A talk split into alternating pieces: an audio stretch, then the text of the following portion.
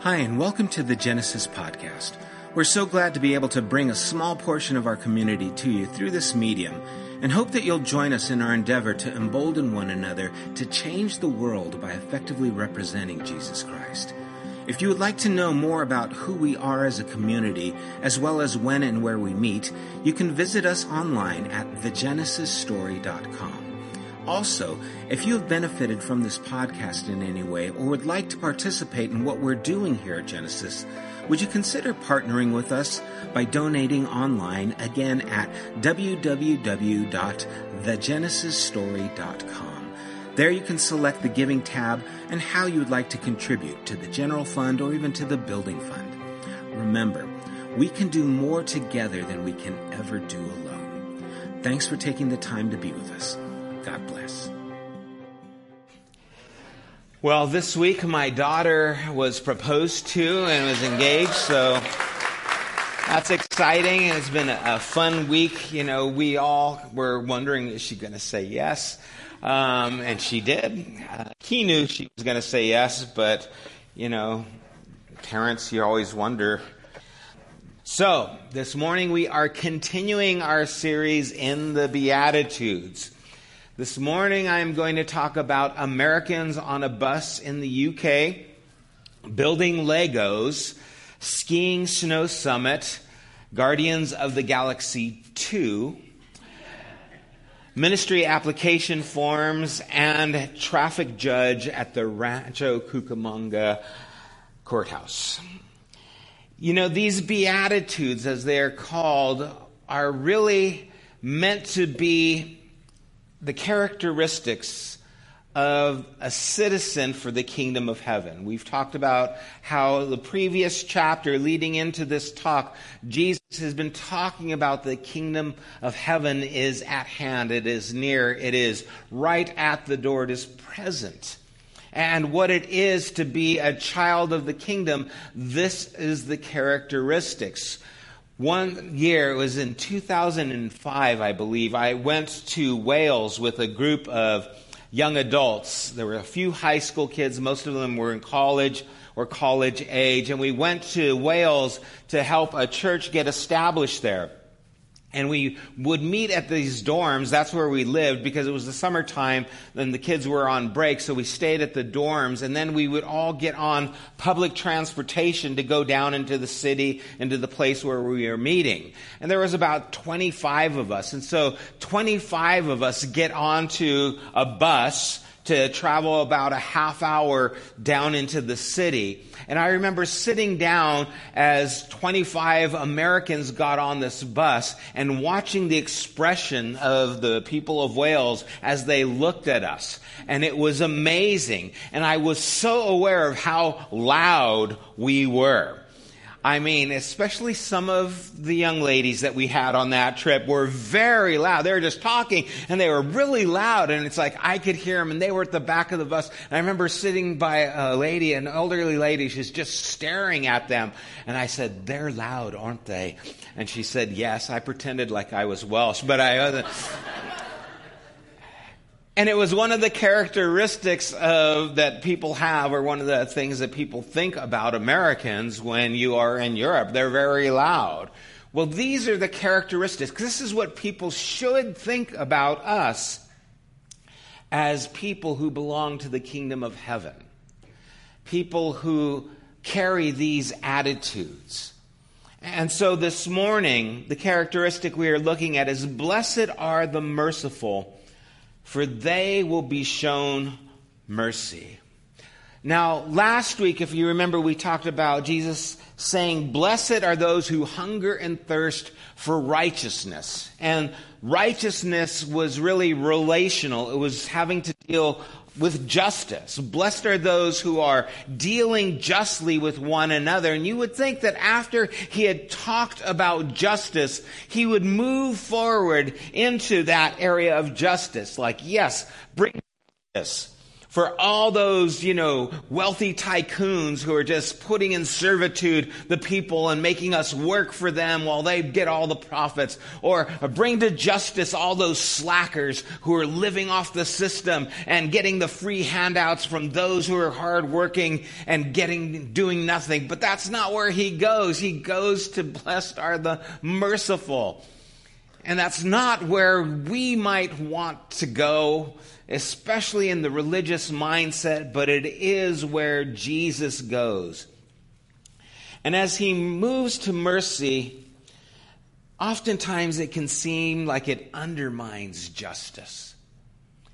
Right? A justice, it requires some fortitude, it requires strong presence. And mercy seems to negate that. But Jesus is helping us to see maybe a different form of justice. Last week we ended with the scripture in Micah where it says, He has shown you, man, what is good, what the Lord requires of you, to do justly. The next one is to love mercy. And so, mercy is an important thing to take place. But instead of just saying, okay, everybody, you need to be merciful, Remember, this isn't a do and get process. This is more about who we are and how we become that. And we find that all these things that he has been talking about so far actually move us towards mercy.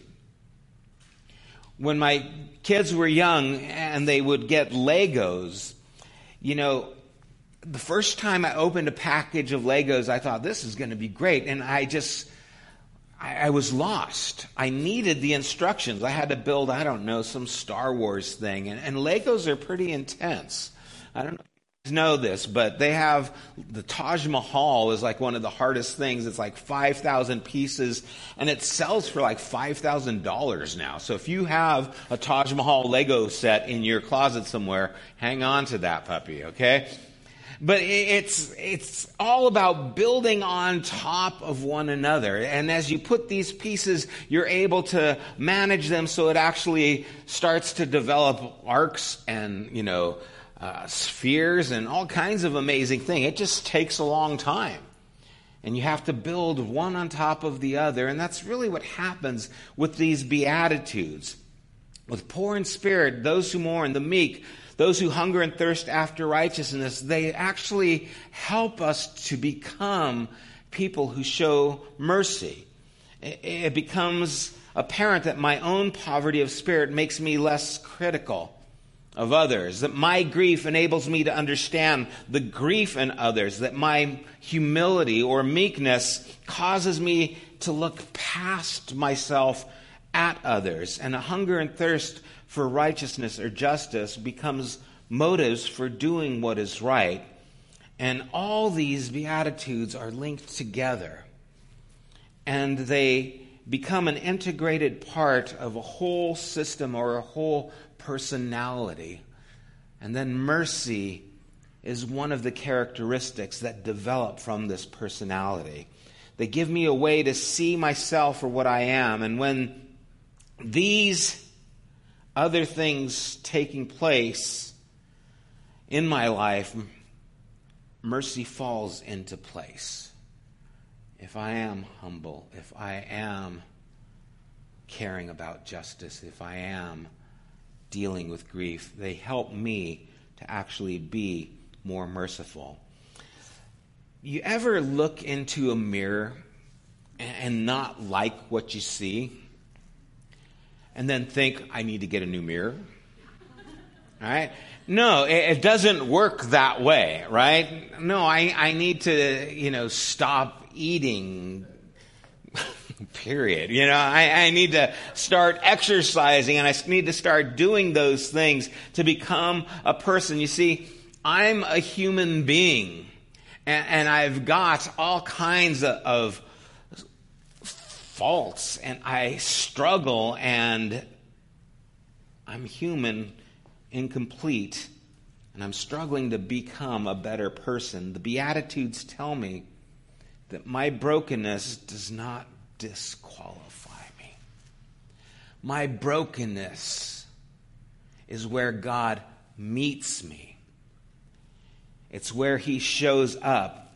And rather than sensitize me to God's, you know, they, they start to bring me into an awareness of God's gravitational pull, His character towards Himself. These Beatitudes start pulling me, even in my struggles, even in my weaknesses, into the very character of God, which is just amazing. That my weaknesses could be useful in how God shapes me. And they show me that the only way to wholeness is found in Jesus and in his character. Because all these things are represented in Christ. And a person who's made whole, but who never forgets his or her brokenness, is the one who is able to be merciful. See, it's when we forget our brokenness that we start to get condemning and judging. But when we remember our brokenness, it's a lot easier to be merciful. The one who receives mercy receives also the education on being merciful. Right? When someone extends mercy to you, they actually show you also how to be merciful to others. And Jesus talks about this throughout his time and all his teaching. There's one parable that he gives about a wealthy man and his servant owed him like $10,000 and, and he went to the servant he said, you need to pay me what you owe me. And the servant fell down. he says, forgive me. I don't have the means to, to pay you. I can't do this. Please have mercy. Give me some time and I'll come up with the money and I'll get it to you. And the, the, boss said, okay, you know what? I'm going to have mercy. He took pity on him and he forgave him his debt. Even though it was great. And then this same man who owed the boss $10,000 went to a friend of his who owed him 10 bucks and said, Hey, you owe me 10 bucks. Pay me. And the guy said, I'm sorry. I can't pay you right now. Please give me time. I'll make it up to you. He said, No, that's it. You've got to go to jail until you pay me everything that you owe me. And then the big boss heard about this and he says, What's going on here? How could you do this when I forgave you so much? He said, Shouldn't you have had mercy on your fellow servant just as I had on you? And it's important to realize that Jesus didn't say, Blessed are those who have received mercy, for they will become merciful, because that doesn't always happen. Remember, this isn't something you do to get, it is a place that you rediscover who you're supposed to be. And the obvious, being merciful, is sometimes very difficult. When you show mercy, it often feels like losing, right? It feels like losing instead of winning. It feels like being robbed of justice rather than respecting our rights. It feels like losing an argument that we should have won or handling, handing over money that we have worked hard and earned for ourselves. It's true that mercy and forgiveness often leave us with a good feeling like, oh, it was nice to be generous. It was nice to be kind. And I always like showing mercy to other people that other Christians were not nice to, it's like, ah, oh, that's terrible of those people. They should have been nicer. And I feel like I am more Christian by showing, you know, mercy to these people. It's always easy to do, but everything changes if that person's offense is towards me. Then it's not so easy. Then I start to wonder what about justice? Where is the line? How long should I let them get away with these things? It's something that has roots to it now, to my own emotion and my own heart, these things. I cannot pray, Father, forgive them, for they don't know what they're doing, when I feel darn well they did know what they were doing. Anyone ever been there? Okay, one of you, thank you. Two, three. Okay, now we're getting honest. All right. It's like they do know what they're doing. They know exactly what they're doing. How can I say, Father, forgive them? When it seems as they do know what they're doing. See, God is not trying to make life hard for you by asking you to be merciful. God's not trying to make things more difficult. But we naturally find a way to all the wrong places and all the wrong attitudes, the wrong evaluations, the wrong conclusions about others when we are involved. We are skewed in how we see things, and so mercy doesn't come in as quickly as this idea of justice. And so it seems that God is asking too much. He's being too difficult, but maybe the problem isn't really what God's asking. Maybe the problem is how we're thinking how we see things. When God was speaking to Moses, when Moses went to the mount to receive the commandments of God, and he asked Moses, What would you have me do for you, my servant? And Moses says, I would see your glory. His desire was to understand, to see God, and God says you can't. The best you can do is get a revelation of who I am. And that revelation that God gives of himself does not start with holiness. I am the God, I am holy. It actually starts with compassion. He says, The Lord, the Lord, the compassionate and gracious God, slow to anger, abounding in love and faithfulness, maintaining love to thousands, and forgiving wickedness, rebellion, and sin. This is how he starts. This is where God starts to reveal himself.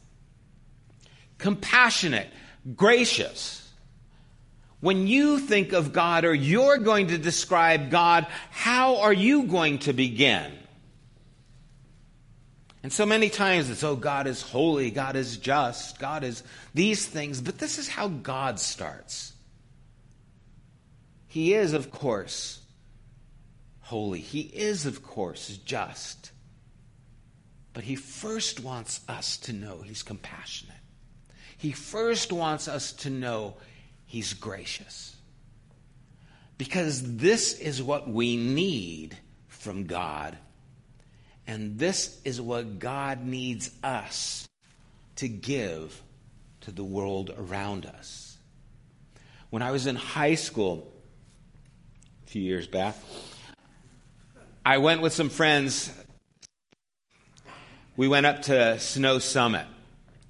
And my skiing is, more like falling, you know, down a hill than it is skiing down a hill. I, I, can start off kind of, you know, cutting back and forth, but as I start going, the cuts get smaller and smaller, and pretty soon I'm just a bullet down the hill. I was up at the top of one of the hills, one of the runs, and it was a pretty steep run. And I started off and I was doing pretty good. I was jumping, I was making that cut, and I started picking up speed. And all of a sudden, I took a turn. And I was making that cut, and someone slammed into me. Just boom! It actually knocked me out for a second. I was unconscious, lost one of my gloves that I never did find. It was like gone somewhere. And when I woke up, I had this excruciating pain in my left knee. And I was just like, ah, ah, ah, I'm just screaming because my knee is in pain. I was fine when I was unconscious, apparently, but once consciousness comes in, that pain comes right with it, right? So all of a sudden I was like, ah, and then out of just reaction, I just stretch out my leg and my knee had popped out of socket and boop, walk, went back in socket and then everything was fine. Well, it wasn't. I was still a little dazed and a little messed up, but that explains a lot today, right? Uh, You see, mercy can seem very painful. It, it, can seem like you're out of socket. It can seem like things aren't right in the world. But when you actually live it out, straighten it out, things come to where they're supposed to be. Mercy brings life into alignment. And if anyone knows how painful mercy can be, God knows. Vincent Brümmer, he wrote in The Model of Love that one of the basic characteristics of forgiveness is that the one who forgives is the one who suffers. That's an amen there. The person who forgives is the person who has to pay the price for reconciliation. And since it is God who forgives, it is also God who has to pay the price and has to absorb into his own suffering the consequences of the wrong that we have done to him. This is the example of Christ. This is the example of Jesus, the identification that we are to live according to. See, God knows what it is to be merciful. He knows the cost of forgiveness. He knows how much it takes to bring reconciliation, even as any of us do who are trying to move forward. It takes a humbling, eating crow, so to speak. It's like, I gotta just kind of suck it up and say, hey, I'm sorry things are the way they are. What can we do to make them better, even though you're the one who caused this, right? And you, you don't say that last part, right? You just believe that in your heart. You see, but mercy is not saying that and is actually wanting reconciliation and not caring about what happens to you more. At the dinner for my daughter's uh, engagement. Yeah, thank you. I don't. We were like surprising her. Like, what do we yell? Surprise? You know? No, it was congratulations. But at, the dinner, I was talking to a couple who I had counseled years back, premarital counseling, and she told me that the advice that has stuck with them that they remember was when you're having a disagreement and an argument, what you say can either be helpful or hurtful or just stupid, which sounds like me. And you see, that's really our choice. If we're going to extend ourselves to someone, are we going to show mercy and be helpful, or are we going to extend ourselves so that it can bring justice for us, but be hurtful to the relationship? What did Jesus do? He extended himself to help the relationship even though it was hurtful to him.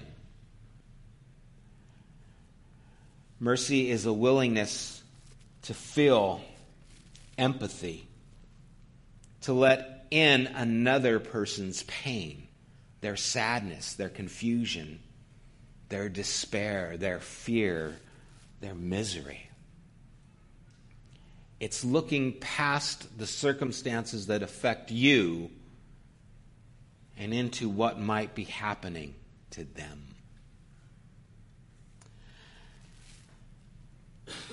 There is a character in Guardians of the Galaxy 2, the second one. It's a great movie if you haven't seen it. Um, it was an alien character, and her name was Mantis. She had those little antennae. And what she could do is she could touch someone and she could feel what was going on with them. And Drax, the muscle bound character, goes, Oh, you can read people's minds? You, you know, you have tel- telepathy? And she goes, No, I, tel- telepathy is knowing what they're thinking, empathy is knowing what they're feeling. Right? There's a huge difference. And I think a lot of times when we think of God knowing all things, we, we think along the th- lines of God being tele, you know, having telepathy. He's able to read our minds. God knows everything. But I think it's a lot closer to God is empathetic and he feels all things.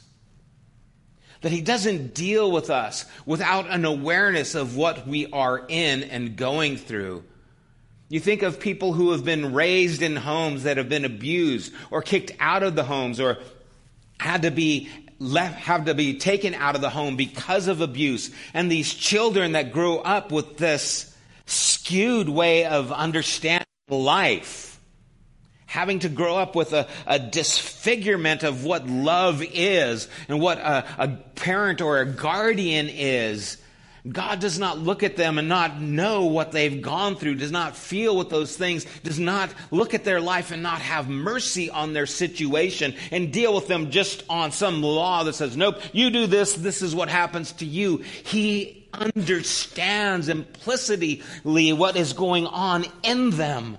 And so he cares for them. And isn't that what we want him to do for us? When I am faltering, I, I lose my temper, I, I don't make the right decisions, I want God to be empathetic. I want him to know my weakness. I want him to feel my pain. I want him to understand the process and why I do some of the stupid things I do. And God says he does. And now he's saying, I want you to do that also. Because that's what starts to develop actual care for other people. The merciful person is willing to feel the feelings of others. But I got to tell you, nothing easy about that. There's nothing easy about feeling the hurt of someone who's hurt you.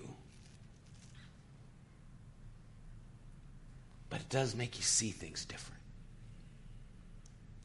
Gives you the ability to be more empathetic. And it shows up in kindness, it shows up in goodness, it, shows up in good intentions and caring. The last line of this chapter, chapter 5, Jesus says, Therefore, you are to be perfect as your heavenly Father is perfect. There. There you go. You read that and you think, oh man, this is game over. But understand the word perfect's a hard translation. I mean, it's accurate in some senses, but it really means wholeness. It means completeness. It's not like it doesn't have any fault it means it's grown up, it's matured, and it's whole. In a parable passage in Luke's gospel, it says, Be merciful just as your Father is merciful. So if we put these two scriptures side by side, what they're telling us is that to be perfect is to be merciful, and to be merciful is to be perfect. In other words, it's to be whole. The, the Greek word for perfect describes that completeness, that wholeness. You see, we've all been put out of socket because of bitterness. We all have. We all have been injured and are out of socket and are in pain. And you see, this mercy is actually what brings healing. It is popping our knee back into socket. It's putting things back right. It's in line with the character of God. And so it's in line for us as well, even though it seems so difficult and so unjust at times. It's actually leading us to where we need to be. Twice in Matthew's gospel, Jesus quotes Hosea 6, verse 6. He says, I desire mercy and not sacrifice. In his first instance, he tells the Pharisees, But go and learn what this means. I desire mercy and not sacrifice. The second time, as the disciples are picking grain, they're not following the letter of the law. He says, You have known what these words mean, I, if you had known what these words mean, I desire mercy, not sacrifice, you would not have condemned the innocent. In his model prayer, right, that he taught his disciples to pray in this way, he says, Forgive us our debts as we forgive those who are our debtors. But as if that wasn't enough, he goes on and he says, If you forgive others for their transgressions, your heavenly Father will also forgive you. But if you do not forgive others, then your Father will not forgive your transgressions. That's getting a little heavier. Right? He also says, Don't judge so that you will not be judged, for in the way you judged, you will be judged. And by your standard of measure, it will be measured to you. Matthew 7, verses 11 and 12. And then James, good old James, he's not one to get a punch in, says, For judgment will be merciless to the one who has shown no mercy. James 2:13. You see, this idea of mercy and forgiveness, it's part of that attitude that we are supposed to have. It's not, if you will be merciful, merciful, then you will have mercy. It's no, blessed are you because you are merciful. Congratulations. You're at a place where you're showing mercy. God's going to show mercy. It's as if the universe is orchestrated in such a way that when you show judgment and are not merciful, it goes back to you. And like that parable of the boss who forgave so much, we find ourselves being forgiven time and time and time again. And now comes our choice. What will we do with the wrongs done to us? How will we respond? I remember putting together a ministry application form for people who wanted to be involved with ministry. And I remember being so proud because of how diligent we were to fill out this application. And it had to be at least five pages long. And it was so invasive. And all the questions that we were asking, you know, and, and it was kind of like, well, this person can't be an usher. Well, why not? Well, they committed adultery once. Oh, okay, no, they can't teach. Why? Because they're divorced. Or dare, I say, they're a woman. There, I just said it. Right? There's all these restrictions. You can't do this because of this. You can't do this because of this. There was no mercy anywhere. And I think about that and I just, I shiver and I think, oh God, who was I to put this on someone and say, no, you can't because of this? Where is mercy? What has God done for me? And I am going to make judgments? When Jesus is saying, if you would know I desire mercy more than sacrifice, why? Because mercy brings healing. Mercy brings wholeness. Mercy brings us closer to the heart of God. Mercy is able to reconcile what is broken. And that's where God starts, is in this place of mercy. Now, when you need mercy, you look for it. There is a judge at the Rancho Cucamonga courts who is known for being lenient when it comes to traffic tickets. I forget his name. Does anyone remember? Judge Gilbert. Yes. If, if you if you go, I yeah, I God bless that judge. Um, if you go there, and I've been there sitting in the court where someone says, it's like the fine is $300 for a speeding ticket. And you go there and you say, I can't pay that. And he goes, okay, uh, $100. You're like, oh, right? And it's just like this amazing thing that he lets you go for less. I remember one time there was a lady and she said, he said something like it was like $300 fine and she's, and he said $100 and she says, I can't pay $100. He said, how much can you pay? And she said, I can pay like $45. And He goes, okay. And he gave her that $45. Right? How would you like to be able to pick the judge and the sentence?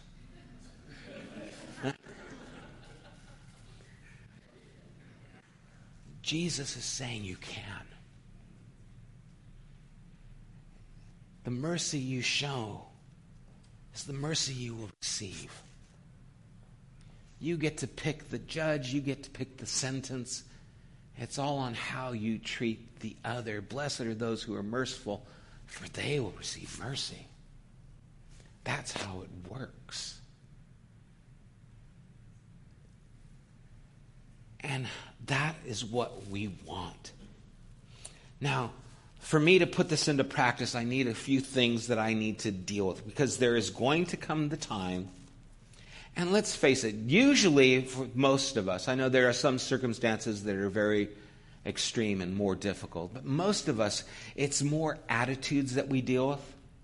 Someone is showing some disrespect to you, copying an attitude, being you know rude to you, those kinds of things. At least most of the time, with it's with me. You know, I haven't had anyone like try to kill me, and so I have got to be merciful to them. And I hope that doesn't happen, right? But the first thing I need to do is catch myself when I start making judgments about a person. I need to stop at that point where I first get the thought and I start thinking that derogatory way towards that person. And it can happen with how they talk, it could happen with how they're dressed, it could happen with what they say. When I am ready to write someone off for whatever reason, I have to stop, catch myself, and say mercy. And this happens a lot with me and people who are Christian.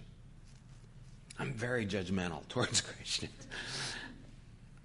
Someone will come up and they'll say something to me, and immediately I go, okay, yeah, it's Calvinist there. Okay, and that person's here. Oh, I know where they go to church. And I start writing them off instead of, you know what, Sam, just, just stop. What judge do you want? What verdict do you want? I want mercy. Then you need to start here with how you think. I need to take a time, take a breath. I need to pause my thoughts and not let it just go down that road of judgment and attitude and verdict. Try to imagine that person where they're coming from, their past, what sort of life he or she's had, what kind of abuse maybe they've suffered what things that have led them to that place. It, it's interesting, you know. Here we are pretty open people. You know, you're not going to hear us Catholics or anybody else, right? You can go to another church if you want to get that somewhere, right? You, there's there's plenty that will do that, but I find that the people who are anti Catholic or anti whatever else are the people who come from that place many times, right? I came from that church and man, they did this and they did this. And there's this bitterness that comes from them and the things that they've experienced that now starts to populate their thoughts. Instead of recognizing maybe some of the struggles you've had when you see someone, maybe they're in similar struggles. Maybe they're feeling those things. And again, it's not pointing out a certain people, it's just we have the ability to segregate ourselves in so many ways. And then what I need to do is, and this is the hard part because it is the honest part for me, I need to stop and I need to soak up all the mercy that God has given me. I need to recall all the things, and I can't recall them all, but I can recall enough. And if you're having a problem remembering, just talk to your wife or husband. They'll help you to remember some of the things, right? Just some of the things that I have done that I've needed forgiveness for, some of the cruel things I have said. And I need to soak all those things in, and I need to give them away. Because I have been shown mercy. And now is my chance to be merciful. The more I become the person who does this automatically, the more I'm assured that God is going to continue to do that with me. If only we can convince every Christian to be merciful. Can you imagine what this world would look like? If everyone who named the name of Jesus showed mercy, our churches would be bursting out the seams. Because it is what we all need. It is what we all desire. And when we receive it, it is the love of God that leads us to repentance. Let's allow that to flow from us. Let's pray. God, each of these statements bring with them something that we have to wrestle with, something that struggles against our ego, something that we have to see above ourselves. And this is definitely one of those things. Showing mercy, Lord, I am so quick to think of all the reasons I shouldn't and forget the big reasons of why I should. And so, Lord, help us to navigate this. Help us not to be foolish as we move forward. That being merciful does not mean being taken advantage of. It doesn't mean trusting blindly. But it does mean thinking different, wanting different for other people.